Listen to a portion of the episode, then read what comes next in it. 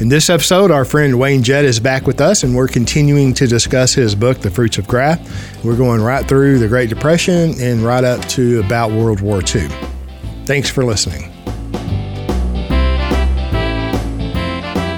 All right, welcome to the Banking with Life podcast. I'm your host, James Neathery. We have our friend Wayne Jett on with us again today as a continuation of the the uh, episodes that we've done. We've done two. This is the third episode in a, in a kind of telling the story prior to uh, the Great Depression, leading right up to the Great Depression, and hopefully we'll be able to go past the Great Depression. Maybe not in this episode. Um, and I'm and I'm happy and I appreciate you, Wayne, for taking your time and, and, and making this happen, even participating here. And I think that our last um, episode, we're really coming up to about 1901. Um, is about where we left off, and so if we continue from there going into the Great Depression, that's what I'm thinking. All right, thank you very much, James, and nice to be back with you. Uh, I love talking about this subject. Uh, it's not pleasant at many times, but uh, nevertheless, I do so in order to. Uh, uh it really is for the purpose. Uh, yes, it's important that we understand what happened back then, so that we judge fairly the efforts of our ancestors and uh, understand better what they experienced and why their lives turned out the way they did uh, we talked about the 1901 plan already, uh, and it's uh, really outrageously uh, harmful intentions uh, toward the people, uh, toward the working people, anyone capable of supporting himself and his family. That's the middle class. Not just people with middle income, but of high income if they earn it, um, if they work for it, low income, if the, even if they're in the in the poor area, they're middle class if they're supporting themselves. Uh, just so they're not slaves, uh, servants uh, uh, on the handout for somebody else. Uh, everyone else is middle class. Important to recognize because uh, those are the people of common interest that, in effect, are the view that you do the best you can and uh, and you can do better and uh, keep improving your families and your outlook. Uh, so uh, let's look at uh, what happened uh, as we get on 1913. two very bad things happened, both of them breaches of the promises made on the campaign trail by the candidate Woodrow Wilson, president of, of Princeton University, by the way. Uh, that was his uh, academic uh, standing and his basis for uh, getting into politics. President of a major uh, premier, so called highly reputable academic institution. Uh, but uh, as soon as he got into office, he broke uh, two important promises. He had promised not to sign a tax on earned income, earned income being the uh, hallmark of the middle class. You earn income by working for it. Uh, he said he wouldn't uh, agree to a an income tax, and uh, not only did he agree to one, uh, it was a progressive income tax with different rates for different earning levels. And he signed that into law right at the end of 1913. Uh, the other thing that he had promised is no uh, central bank uh, owned by the uh, the rich, the elite, the, the what we call today the global cabal, and he uh, signed that too. That was the Federal Reserve, misnamed in order to mislead people to make them think that it's a part of the federal government. It never has been. It never will be, and yet so many people, educated people uh, absolutely insist still today that the Federal Reserve is an agency of the federal government and very uh, much uh, uh aligned with the well-being of uh, ordinary people and uh, our government representatives and so forth. It is effectively a Rothschild bank. all of its financial operations are really run by the Federal Reserve Bank of New York, which is owned and controlled by the Wall Street banks. Uh, they are the majority stockholders. Uh, even among the majority stockholders, is basically it's the Rothschild family that is has control of the Federal Reserve, and it operates without being uh, audited ever. Uh, it runs its own operations. They are secret. We know know what they do. They put out a bunch of data. We have no way of knowing whether it's accurate or inaccurate. And of course, even in these recent days uh, and months, uh, uh, here we are in 2020. Uh, they are uh, appearing to be in the last phases of this fiat currency. They are putting out uh, truckloads full of currency. I mean, that's not even adequate to describe what's being done right now, but we won't go into that. Uh, but that's what he did. Um, he was, uh, Wilson was, even though the cloth coat uh, candidate, uh, he was uh, a willing accomplice of the global elite. Perhaps he had better intentions. He said that he did. He said he regretted his actions in doing those things, but he did them. He also got us into World War One, put American men over uh, to be slaughtered along with the European men, uh, all a, uh, plot of the global elite to destroy as many uh, males as possible of the middle class, uh, so forth and so on. You know, um, I must, I must, if I can interject here, Wayne. Additionally, in 2013, I believe it was the 17th Amendment where prior to 2013 or 1913, prior to 1913, the sen- the senators, the national, the congressional house, the senate, the senators were appointed by the state houses. Right? Yes. And, and yes. so uh, that changed. I think it's a 17th Amendment that now senators became elected, you know, on a national scale. You know, so it's a broad they became uh, whatever you call it, they they they just run for office on a national level. Well, yes, they do. Uh, they run for office actually on the state level. Um, the senators. Uh, uh, yeah, they're elected, but they're elected directly by the people of the state, yes. statewide, as right. opposed to uh, having to answer to the political uh, people, uh, the legislature of the state that has to pay the bills for the state and look out after the state's interests and so forth. So that uh, further consolidated power in Washington, diminishing the power from the states and transferring that power to yes. the national federal government. So, in large part, it made those state senator, the, the, the U.S. senators uh, subject to uh, complete control and influence uh, by the central money powers. Uh, the Wall Street people could buy every senator, uh, as opposed to uh, having senators watched closely by their state legislatures. And if they got to looking after other interests or things that hurt the state, then their reins could be pulled in and they could be replaced by the state legislatures. Uh, so, yes, that is another important aspect of things. I would uh, also like to say that you cannot have a world war without a central bank. And so it was within six or eight months of creating the Federal Reserve, a central bank, that World War One began. I mean, what what timing? It's like, oh, it's just what a coincidence. Yes, and uh, and certainly it uh, fit in with the 1901 plan that we talked about last time. Uh, it was the plan overall. Uh, not to repeat what I've already said, but it was the plan to destroy the middle class completely, and also to reduce human population uh, sharply uh, to get to the point by the year 2000 that they could poison all of the people they didn't want. They'd need to develop the technology and the capability for doing that uh, in a controlled way so that the people couldn't get out of hand and uh, discover them and uh, fight back and so forth. Uh, yes, that was a part of the plan.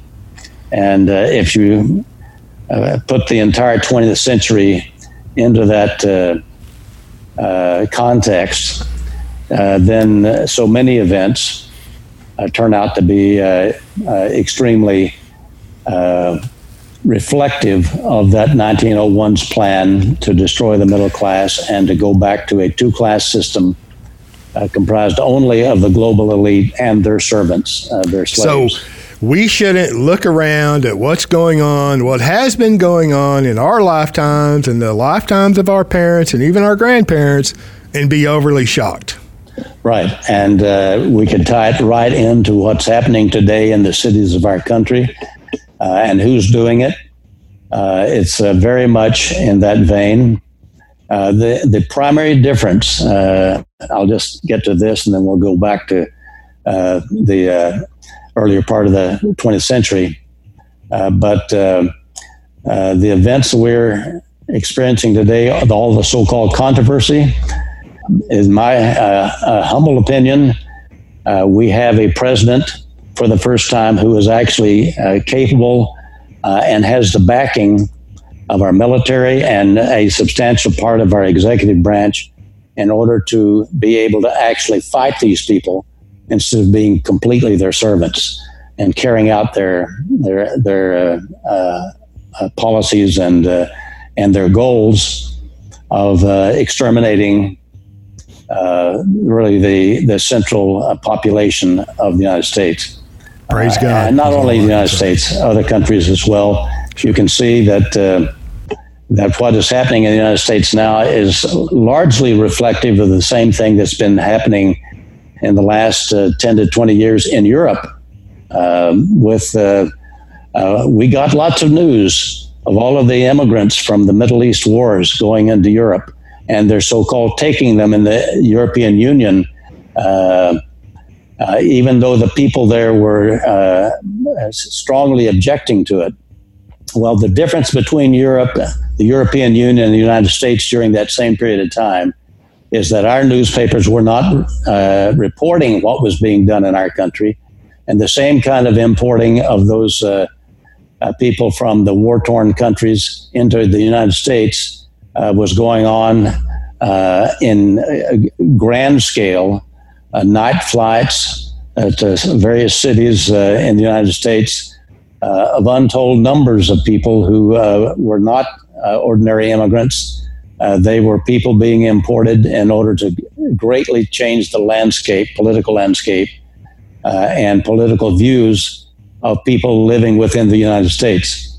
Uh, okay, so let's go back and talk about uh, where we were uh, as we wound up on uh, World War One with the great killings uh, of uh, so many hundreds of thousands, actually millions of uh, soldiers in the worst circumstances, weeding out the young men of reproductive age, keeping them away from their wives and children, destroying them by by the millions, and um, and yet, uh, even that uh, awful thing, which I detail in the numbers, uh, they're just absolutely staggering uh, in uh, the fruits of graft. Uh, that was disappoint- disappointing to the ruling elite. they viewed it as somewhat of a failure and an, um, a, an experience that's saying we just can't get rid of enough humans this way we have to find a more efficient way of doing it. But nevertheless, we come back uh, from 1918, uh, uh, the close of the war. We have the influenza that kills uh, tens of millions more people around the world, uh, including more people in America than we lost in all of our wars put together. Uh, all of it done uh, quite certainly by a laboratory provi- prepared uh, virus or whatever it was uh, that uh, killed very uh, uh, astonishingly. It didn't kill the old so much, it killed people in the prime of their lives, young, virile people, childbearing age. And it did so within two, three, four days of their contracting this thing. And so um, uh, that is the kind of uh, circumstance that we came to at the end of the 1920s. And uh, we did so uh, uh, in a circumstance in which the income tax had been increased during the war. Mm-hmm. Um, the war was winding down and uh, the country was trying to get back to work. Uh, but uh, they did so in a circumstance in which they declared the value of the dollar uh, after the war was over. They declared it to go back to the same valuation that it had at the beginning of the war. And uh, during the war, uh, the dollar had been devalued quite a lot, maybe as much as well, sharply, uh, I would say maybe as much as 50%. Uh, that's that's quite a lot. I would say probably more in the nature of perhaps 25%.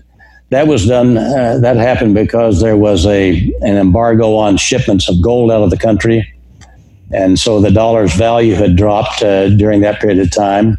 In other words, we had some inflation during the war, and uh, so coming out in, in the 1920s, uh, Wilson got ridden out of town on a rail. Uh, practically, uh, the Republicans won uh, in, 1920 by going back to normalcy. Uh, that was understood as a campaign promise of the Republicans uh, to cut taxes, the income tax rates back to where they were before the war. But um, by going back to the dollar's value before the war, $20.67 an ounce of gold, uh, it meant we had a sharp, short deflation uh, right when the Republicans got into office. Uh, and so uh, we had a deflation uh, that caused a, uh, a, a, sharp recession, but it lasted only about a year, a little more.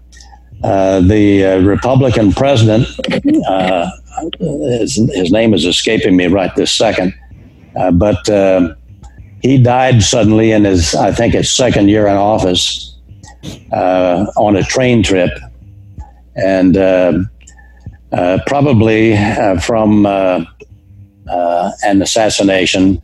But I can't. I don't think the historical records are, are clear enough, at least not to me, to know for certain. but when he died, his vice president Calvin Coolidge from the, one of the New England states um, became president. And lo and behold, uh, even though he is derided today as being silent Cal to do nothing president, uh, he was uh, uh probably the most supply side, in other words, classical economics president that we had in the 20th century. Um, uh, he gave uh, I think the best speech I've seen given by a politician, certainly by a president, on economic policy to the New York uh, Stock Exchange Club or something of that sort uh, in about 1923. And essentially, it was supply side economics, as uh, they called it during the Reagan years, personified.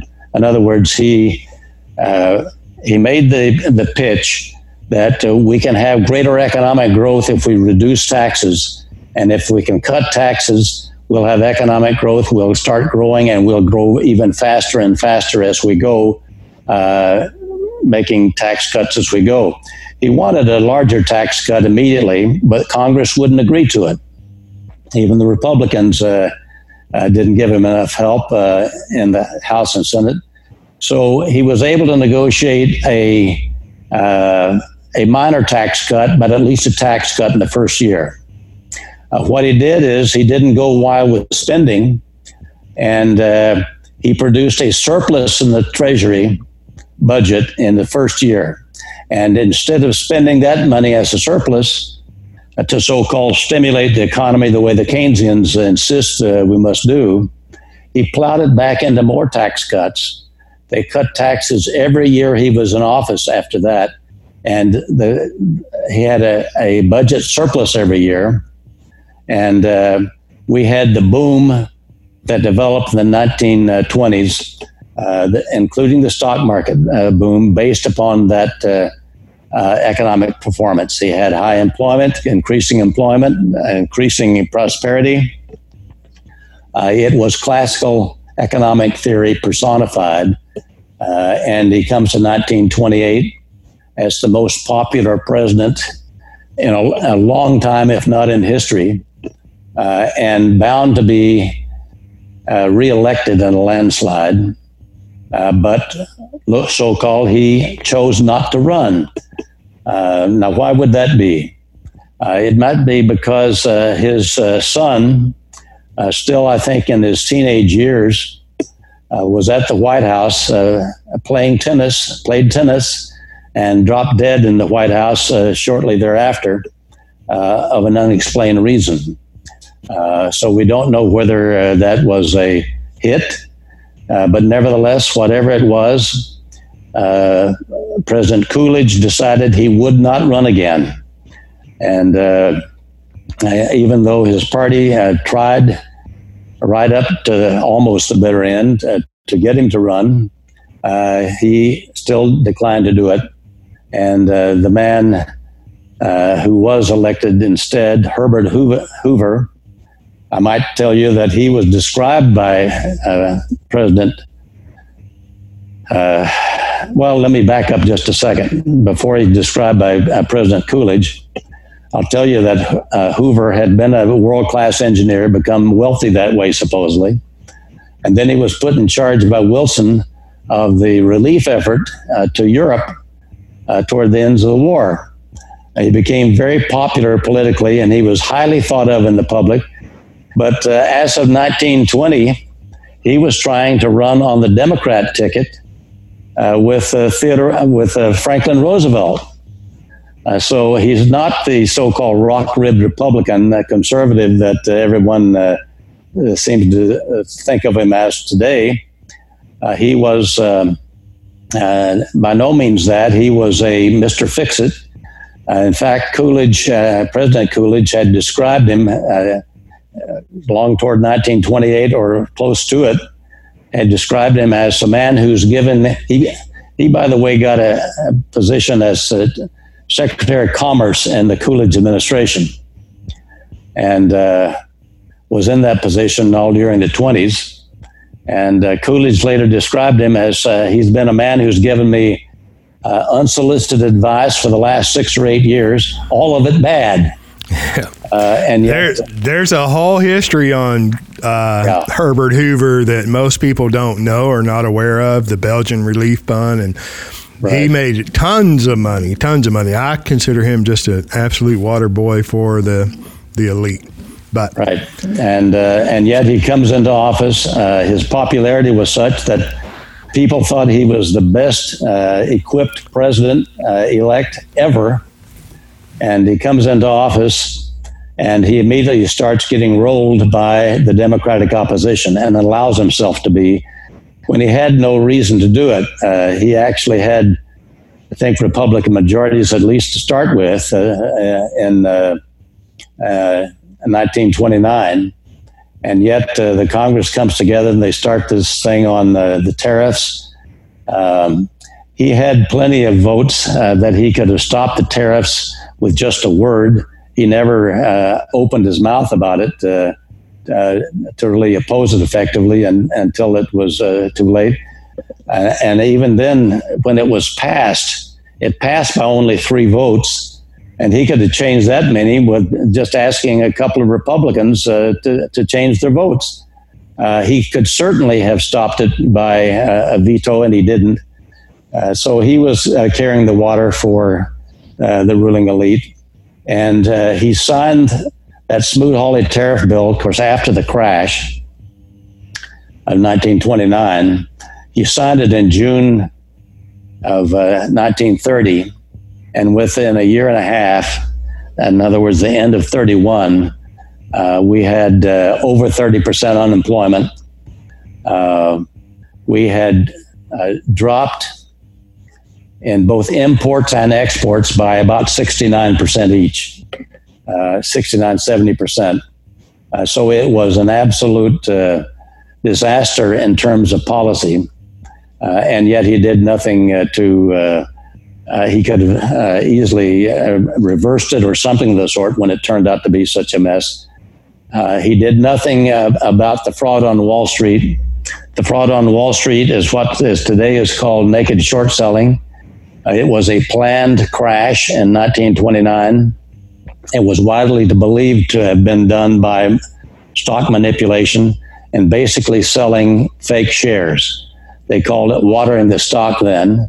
But uh, the the operators on Wall Street would sell stock they didn't own in millions of shares and drive the stock down to nothing, uh, frightening people and panicking the market. And then they would buy it back uh, the next day at the very low prices, make millions faster than they possibly could in any kind of economic growth. Uh, that's why Wall Street loves a crash. They make their millions and billions much faster uh, in a crash than they do uh, during prosperity and a generally slow rise in the economy. Uh, so that's what we were experiencing then. Uh, Hoover did nothing about either of those things. And so uh, by the end of 31, as I said, we had very high unemployment, uh, uh, no uh, trade internationally, no ability to sell abroad, um, and we're buying nothing either. factories were being liquidated. people were afraid to invest in new businesses. Uh, and so they were buying gold to try to protect the purchasing power because uh, Roosevelt was leaking that uh, he would uh, devalue the dollar. Uh, and so that was the circumstance uh, going into 32 in the campaign. And what did Hoover propose as his campaign theme for going into 32? He proposed we've got to raise taxes in order to balance the budget. Uh, so uh, the Democrats had taken over uh, the House in 30, 1930 uh, in a sweeping turnaround. And uh, so in 1930, uh, in 31, they quadruple and increase the coverage of the number of people in the lowest bracket and they and they uh, triple the highest bracket. So the the lowest bracket went from one percent and included a lot more income, uh, lower level income, uh, and it went to four percent. Uh, the top bracket, uh, Hoover had gotten, I'm, I'm sorry, uh, Coolidge had gotten down to a maximum of 25% from a much higher rate during World War One, and so in, uh, in 32, the top rate went to almost 75%, triple. Uh, and uh, that had to be paid retroactively with no withholding taxes, uh, all of it due on March 15th, which is exactly when we had the run on the banks. Uh, that is the so called run on the banks and the loss of faith in the banks in large part simply reflected people taking their money out of the banks to pay all of this income tax that Hoover had so uh, brilliantly come up with as his platform for getting reelected. And of course, he was uh, ridden out of town on a rail, uh, uh politically speaking, uh, losing in a landslide to uh, Franklin Roosevelt. Although Roosevelt was speaking out of both sides of his mouth, Roosevelt gave uh, speeches to the elite, both at the Union Club in San Francisco and at the, in New York, uh, telling them that, uh, um, in effect, between uh, you and me, our economy had grown much too large. Uh, we have, uh, we will never be able to employ the kind of people we've employed in the past. We must downsize to the kind of economy that works best for our country. And so, uh, therefore, there will be uh, stringent uh, actions taken in order to correct this. Uh, that's not what he was telling the people. He was supposedly the man of the people uh, out on the train whistle stops. And at the same time, he was speaking out of both sides of his mouth. So, um, uh, he comes into office and uh, uh, then uh, starts his uh, first of uh, four terms, although the last one was shortened on the Roosevelt's part, and Truman took over for the last part of the fourth term. But let's talk about what was done in the first two terms. It was absolutely remarkable uh, beginning in March of 33, the actions taken uh, could not have been more cunning and destructive in terms of uh, greatly worsening the economic position of the people in the country. Uh, and I want to uh, be sure and try to just summarize these things. I could take uh, a full hour on uh, describing them, but uh, I'll, I'll hit the first one in particular. Well, first, he was elected to undo those three things that uh, Hoover had done. He did the reverse on each one of them. on the stock fraud that caused the crash, it was still going on and was still ripping off uh, people off uh, in the stock exchange. The, the naked short selling, uh, as it's called today, uh, the, the, selling fr- fake stock. Uh, instead of doing something to actually make that a crime, first they passed a bill in 33 that uh, made stock fraud a crime, but it had no penalty and it didn't define what it was. So in 34, they came back and did the Stock Exchange Act to supposedly govern the exchanges and um, they set up uh, the Securities and Exchange Commission uh, as the exclusive regulator and policeman of the stock exchanges and stock trading. Uh, and who did he put in charge of the SEC as his first uh, chairman? Uh, none other than the uh, biggest, believed to be the biggest swindler on Wall Street during the crash, and certainly during much of the 20s, uh, Joseph P. Kennedy. Uh, uh, and uh, he was there at the SEC just long enough to hire its permanent staff, Uh, get those people in office, and then replace himself uh, so he could go on with his uh, money making ways. And, and also on Roosevelt's right hand, uh, and uh, whispering in his ear as the, the years went on. Uh, that was what he did in terms of the stock fraud on taxes rather than cutting back taxes as he had indicated he would uh, back to where they were uh, under uh, Coolidge. He raised and, and or added new taxes every year he was in office except for one year, 1939. Uh, he did not raise them that year only because his request for increases and added new taxes was uh, turned down by his Democrat led uh, House of Representatives because they had lost 83 seats in the 1938 elections because by then the American people were calling it Roosevelt's Depression. Uh, that's uh, the fact of the matter. And um, he insisted all year long that he uh, would not sign a tax cut. And in fact, he didn't sign a tax cut, even though the House and the Senate passed it. It was a meager tax cut, uh, but it became law only because he didn't veto it. Uh, he let it become law without his signature. Uh, his hallmark was higher taxes, higher taxes, more taxes, more taxes. Uh, so a, a, complete double cross of the people who had put him in office uh, expecting a tax cut. That was one of the policies that he followed. But let me get to uh, what I think is uh, the overriding symbol of. Um, I, I, could talk about the tariffs.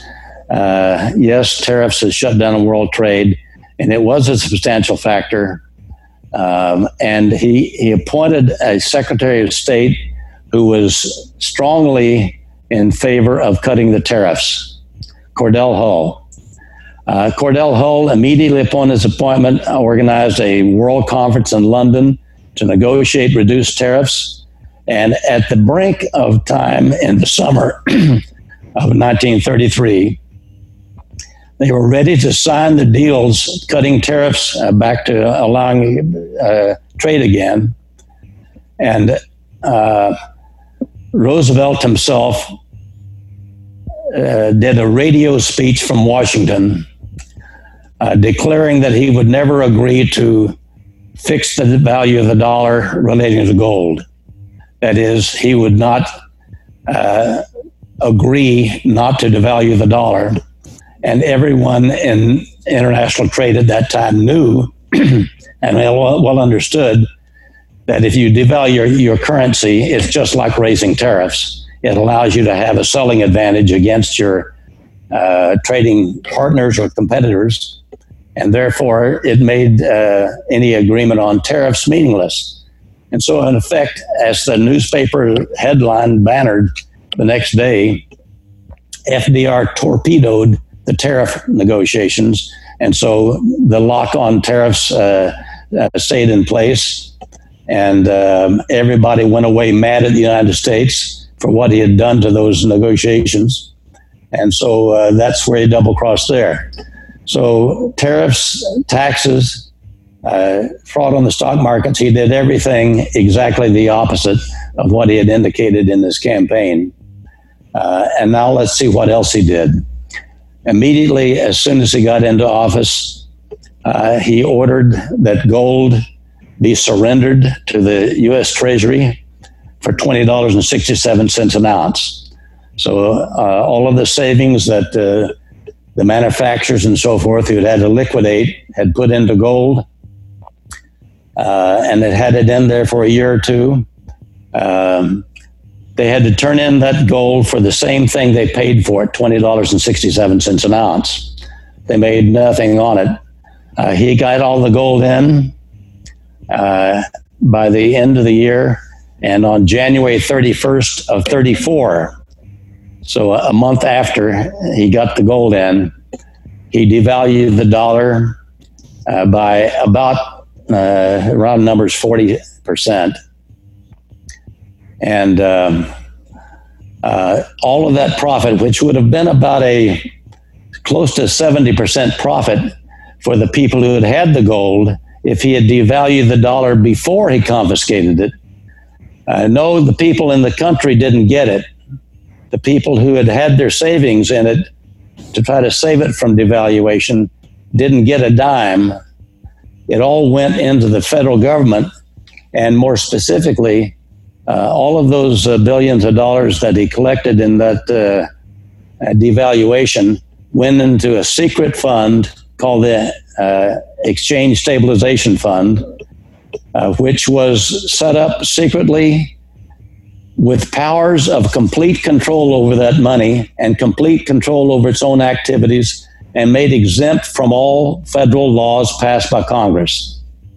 Uh, it's still that way today, to the best of my understanding. And it's a very powerful secret force, uh, very much of the nature that the Vatican uh, and uh, the City of London is uh, a part of the uh, apparatus of the global elite. Uh, so uh, that was the matter of the way gold was taken out of the economy, and the dollar, in effect, was really made a fiat currency at that time because. even though the so-called gold standard was kept with regard to other countries, it meant the central banks of other countries, which were all owned by the global cabal, uh, the Rothschilds uh, primarily, and other major families of that nature. So the only ones able to buy gold from the Treasury were those other central banks. They were able to buy the dollar, buy gold for $35 an ounce all the way up to 1972. Uh, but Americans could not. And of course, uh, by 1972, all of those central banks uh, um, had bought all the gold from the, that had been bought by Roosevelt. I'm about to tell you what he did.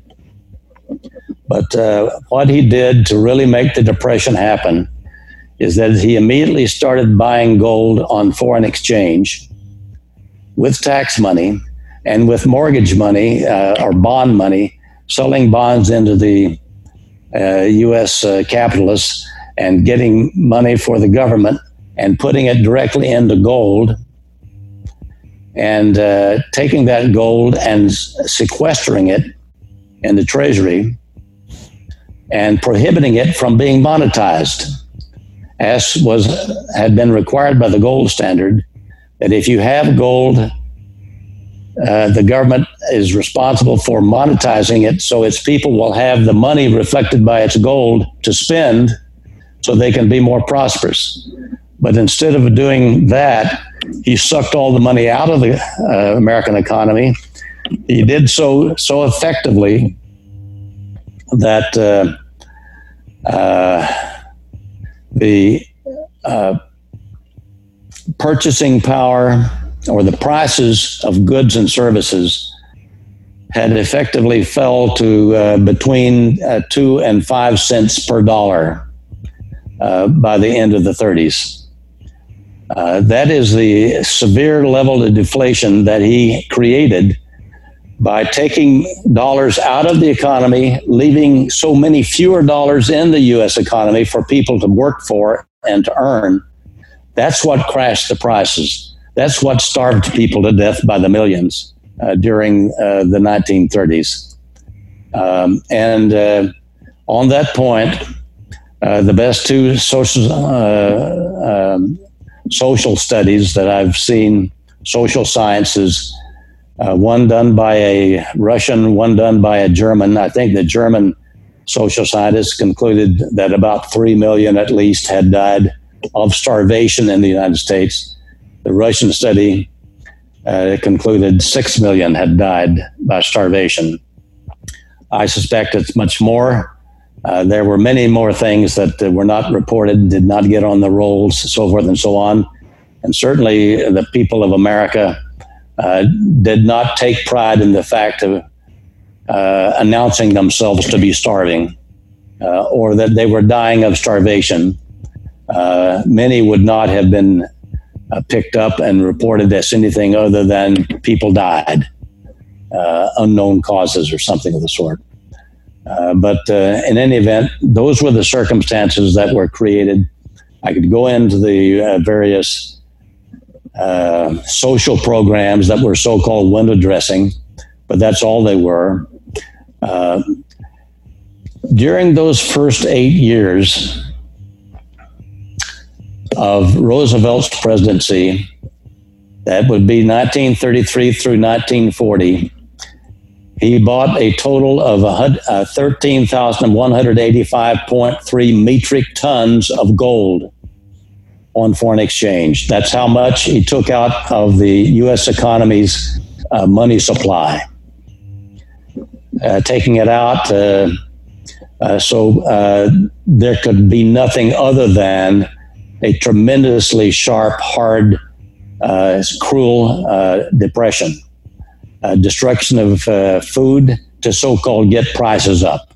When he knew what he was doing was taking money out of the economy. Um, uh, the uh, in 1937, for example, he got early in 37.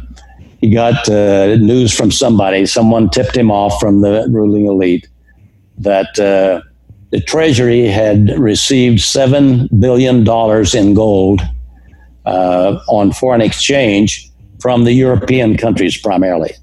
It appears to me that was because uh, war was coming, and people were uh, were uh, uh, selling out their factories in Europe, uh, taking the money, converting them to dollars, uh, and that that basically caused gold to come in. and Roosevelt contacted his Treasury Secretary Morgenthau and told him that this was hot money coming in and action had to be taken to make sure that it did not disrupt our economy and it had to be uh, restricted from being monetized. The gold coming into the Treasury and the gold standard requiring it to be monetized, Roosevelt was saying, no, no, no, we cannot do that. It would hurt our economy in the long run. Uh, Morgenthau's diary indicates he didn't agree with that, but he talked with the Federal Reserve the Federal Reserve chairman, uh, appointed by Roosevelt, didn't agree with it either, said it wouldn't be a good idea. In fact, he wrote a, he wound up arguing for some weeks and then writing a strong letter saying, no, this would be bad for the economy. We need to have the monetization and so forth. But uh, Roosevelt convened a meeting uh, brought the, the head of the Fed and uh, his Morgenthau, the Treasury Secretary, in and basically uh, buttonholed them. And uh, of course, the Fed rolled over, agreed, as I'm sure they were all on the same uh, page anyway. Uh, Morgenthau says he wasn't, that he was for monetization, but nevertheless, it wound up that they did not monetize that seven billion in gold uh, which would have been a tremendous shot. It doesn't sound like much today. That was a very large shot in the arm if they had monetized it back then.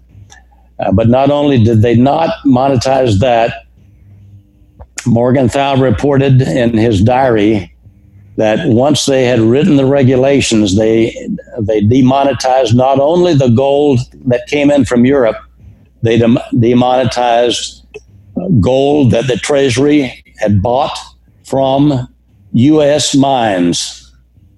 Uh, so there was absolutely no excuse whatsoever not to monetize, not to monetize uh, domestic related, uh, domestically produced gold, but nevertheless they did it to make certain uh, no money got into the economy so that prices would rise and his uh, ruling elite people could not buy oil properties and uh, real estate and uh, buildings and homes and so forth and so on uh, at this completely uh, destroyed uh, pricing level uh, that uh, was created deliberately by Franklin Roosevelt and his global cabal.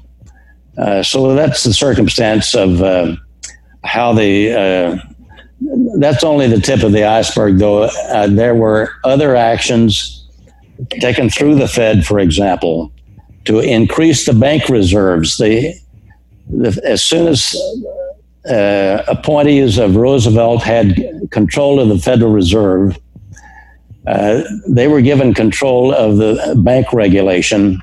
And they, their first board meeting, they uh, increased reserve requirements of regular banks, even though the banks weren't in trouble by then at that point. They increased their reserve requirements by 50%. And uh, that required loans to be foreclosed on homes and uh, on farms, uh, especially by small banks. And um, even if you were paying your loans on time, you're getting foreclosed. People sold out and um, selling their farms and homes for nothing to the big uh, ag conglomerates that, that we've now seen producing our our food uh, uh, with the kind of uh, health problems that has resulted in over the years. In any event, that is a kind of a thumbnail about the kinds of things that went on, but certainly um, all that we've experienced uh, in his so-called uh, stock market reform, it was all a fake. Uh, the fraud continued all the way through. It still is. The SEC has been absolutely praised for being such a stellar law enforcement agency, as the FBI has been. And yet, uh, it is so shameful to see the kinds of things that have been actually done by those agencies um, that are simply uh, blatant big lies in terms of uh, their the malfeasance in office of the people occupying those agencies. I can go into that uh, if you want me to at this point, but uh, uh, you you know you can if you like. I, I must say, Wayne, that I had no idea how many Americans were purposely starved to death. No idea. I had not. I had no understanding of uh, the demonetization of the gold, the sterilization of the gold, sterilizing the gold, taking it out of the economy and and I agree that it's just a thumbnail. What we're covering here and your book goes into extraordinary detail on the intent, the purpose, the method, um, the the methods that were used to really destroy the middle class and the economy. I mean, it's just well, a whole. I might say that uh, just within the last year or two, I can't remember the exact date, but I there was a headline on Zero Hedge uh, one day uh, that's saying that uh, central banks of the world are buying gold as if uh, there's going to be a nuclear bomb dropping tomorrow. Mm-hmm.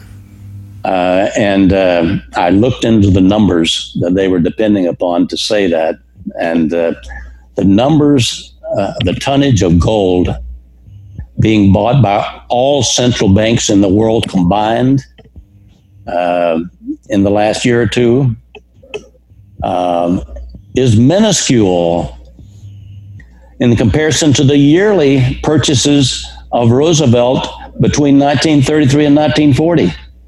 Uh, they don't even stack up in terms of, uh, uh, in other words, during those years in which he was starving people to death, uh, he was buying more gold than all central banks in the world in 19 uh, in 2018 uh, were buying combined and doing it out of money coming directly out of the U.S. economy by his hand.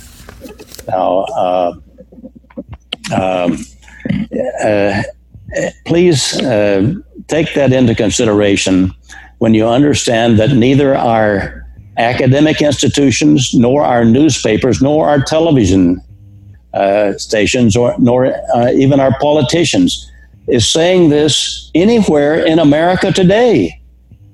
And yet, this is the fact. Uh, these are uh, uh, we are still being told blatant lies by the controlling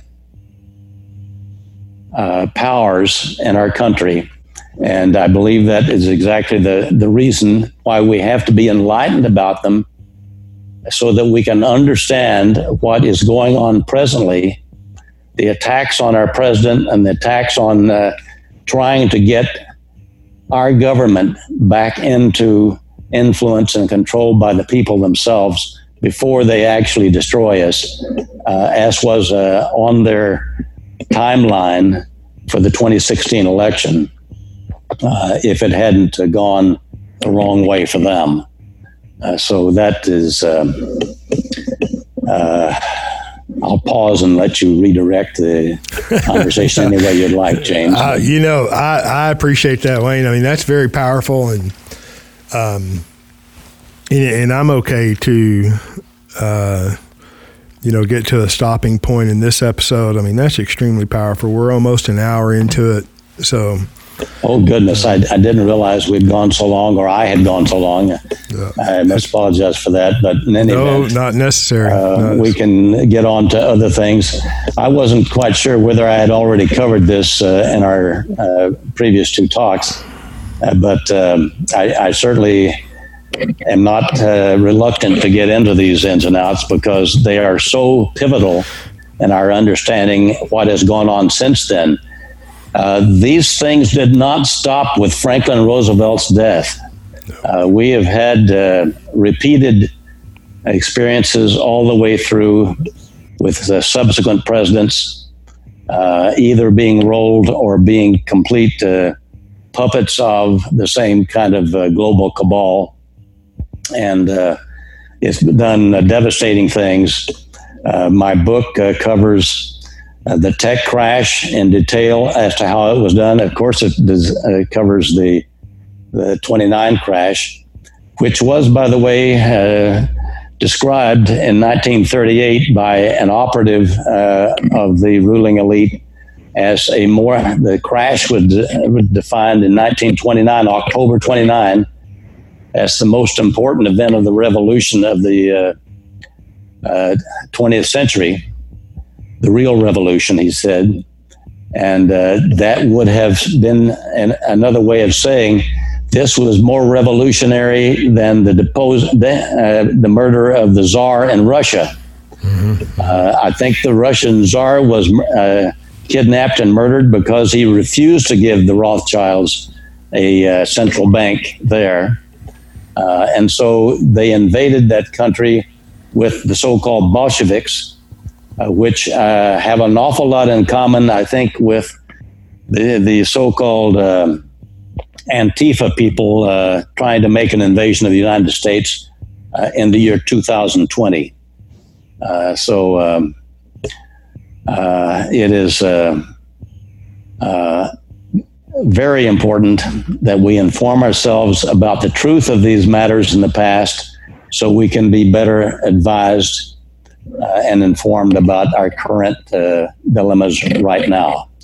And all I can say is that uh, I'm so pleased that at least we are led by someone on our side, uh, despite the fact that the deep state has uh, uh, a tremendous effort, a desperate effort underway right now uh, to get into back into power uh, so they can make their death strokes as they had planned.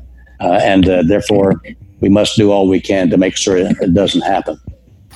Thank well, you for you know, having me. You're you're welcome. Uh, thank you for sharing with us. This is very powerful.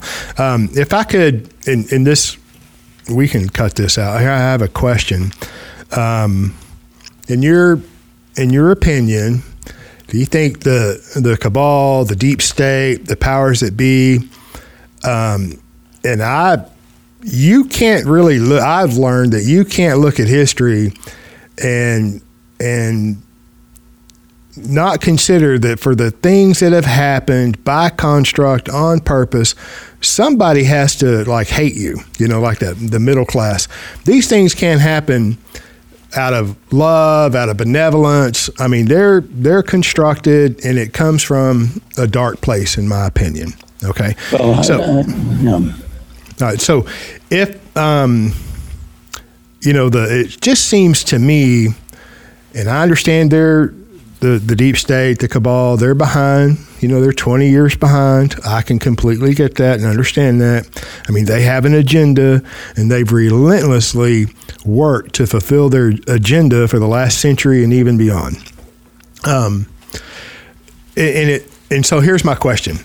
It seems like here's my observation. It seems like in the last few years they have ratcheted up the uh, their agenda to fulfill their agendas. And then, you know, President Trump is in there, and I think that he's doing a lot of uh, that maybe we can't see. I think there's a lot of prevention. There, they would the deep state would have made uh, greater advances had the 2016 election gone the other way. And so here's I'm finally going to get to my question. Do you think the deep state believes or sees that they're in a death throe. I mean, this is they've got to really ratchet it up to make their advances on their agenda. Um, you know, do they do they? And not that you can be a spokesman for the deep state. I guess Wayne, I'm looking for clarity or, or, your opinion on. Well, I think, think I, I, I, get the point of your question, and I, I, I think I would actually have to disagree. I if the 2016 election had gone the other way, I don't think they were planning to, uh, you know, take it out over, say, the next few decades uh, and take it easy on us. Uh, to the contrary, it appeared to me all the signs were uh, that they were ready uh, to make the death blows. Uh, the things that were being done during the previous eight years and the eight years before that and the eight years before that uh, they were ready. Uh, the coffins had been bought. Uh, the hollow nose bullets had been bought by an agency of our government. Uh, and the agency had recruited to have people in place and were ready to go. Uh, and all of those things are not done, you know, with benevolence in mind. so I called the other candidate in 2016 the closer uh, because I uh, I wouldn't uh, be surprised if her mindset had not been that she wanted to be the one uh, that at least um, was in charge when um, the activists uh, on her opposition were deposed. Uh, when the any ability whatsoever was destroyed uh, for us to be able to actually mount a counterattack. Um, and uh, uh, that is what I think is is been going on for the last three years. we were trying to get to the point of actually mounting a counterattack. I think the counterattack has been mounted uh, and is, is underway. Um, uh, they have certainly, uh, on the surface, appeared to have blunted it. Uh, and it's not possible for me to say with any certainty how far the counterattack has gone. I'm inclined to think that it's succeeded much more than is yet publicly apparent. Uh, but we'll have to see uh, the proof of the pudding in order to be able to talk about that. That's fair. Very fair. All right, very good. You have any other comments for this episode? I think that's all, but I certainly would say that uh, my opinion, my uh, ability to express this information is uh, much exceeded by what I was able to do in writing uh, my book, The Fruits of Graft. Uh, I'd certainly recommend uh, for purchase. It, it's it's easier for me to read than it is to hear and remember. And uh, I think that may be true of others as well. But for posterity, whether you learn it or not, uh, your children and their children need this information. And uh, you ought to consider getting the information while it is available. $25 is what it's still selling for, even including shipping. Uh, and it's a hardbound book uh, with, uh, with real string binding um, string sewn binding, and so uh, it's built to last. So um, get it while they're hot, as they say. and uh, I thank you for your attention to this subject. Uh, thank you, Wayne. I completely agree. There, we'll put links in the bottom, and all of every every time that that that you share your time with us and speak, there will be links to purchase the book Fruits of Graft, and you should. You're exactly right. I mean, you should purchase a book for you, for your friends, your children. It should be required reading in America because this is a real history, documented history. It's not the created history or the narrative that was created to to have you believe uh, a lie or the untruth. This Let is me just truth. mention one thing in regard to the price thing. Uh, a, a, reader uh, sent me an email just within the past month um, from a website at Amazon, uh, and it was at my book was advertised there, so-called new copy for two hundred and thirty-seven dollars plus or something like that. I'm not sure. It was in uh, right around that uh, figure, and. Um, so there are resellers available, but uh, go to my website, classicalcapital.com. It's the place to go. Perfect. All right. Thank you, Wayne. Have a great day, and we'll thank you, talk James. next time. All right. Bye bye.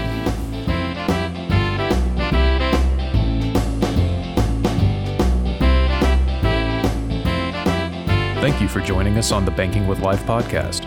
If you're watching on YouTube, make sure to like and subscribe and click on that little notification bell. Otherwise, join us on Apple Podcasts and Stitcher for weekly content.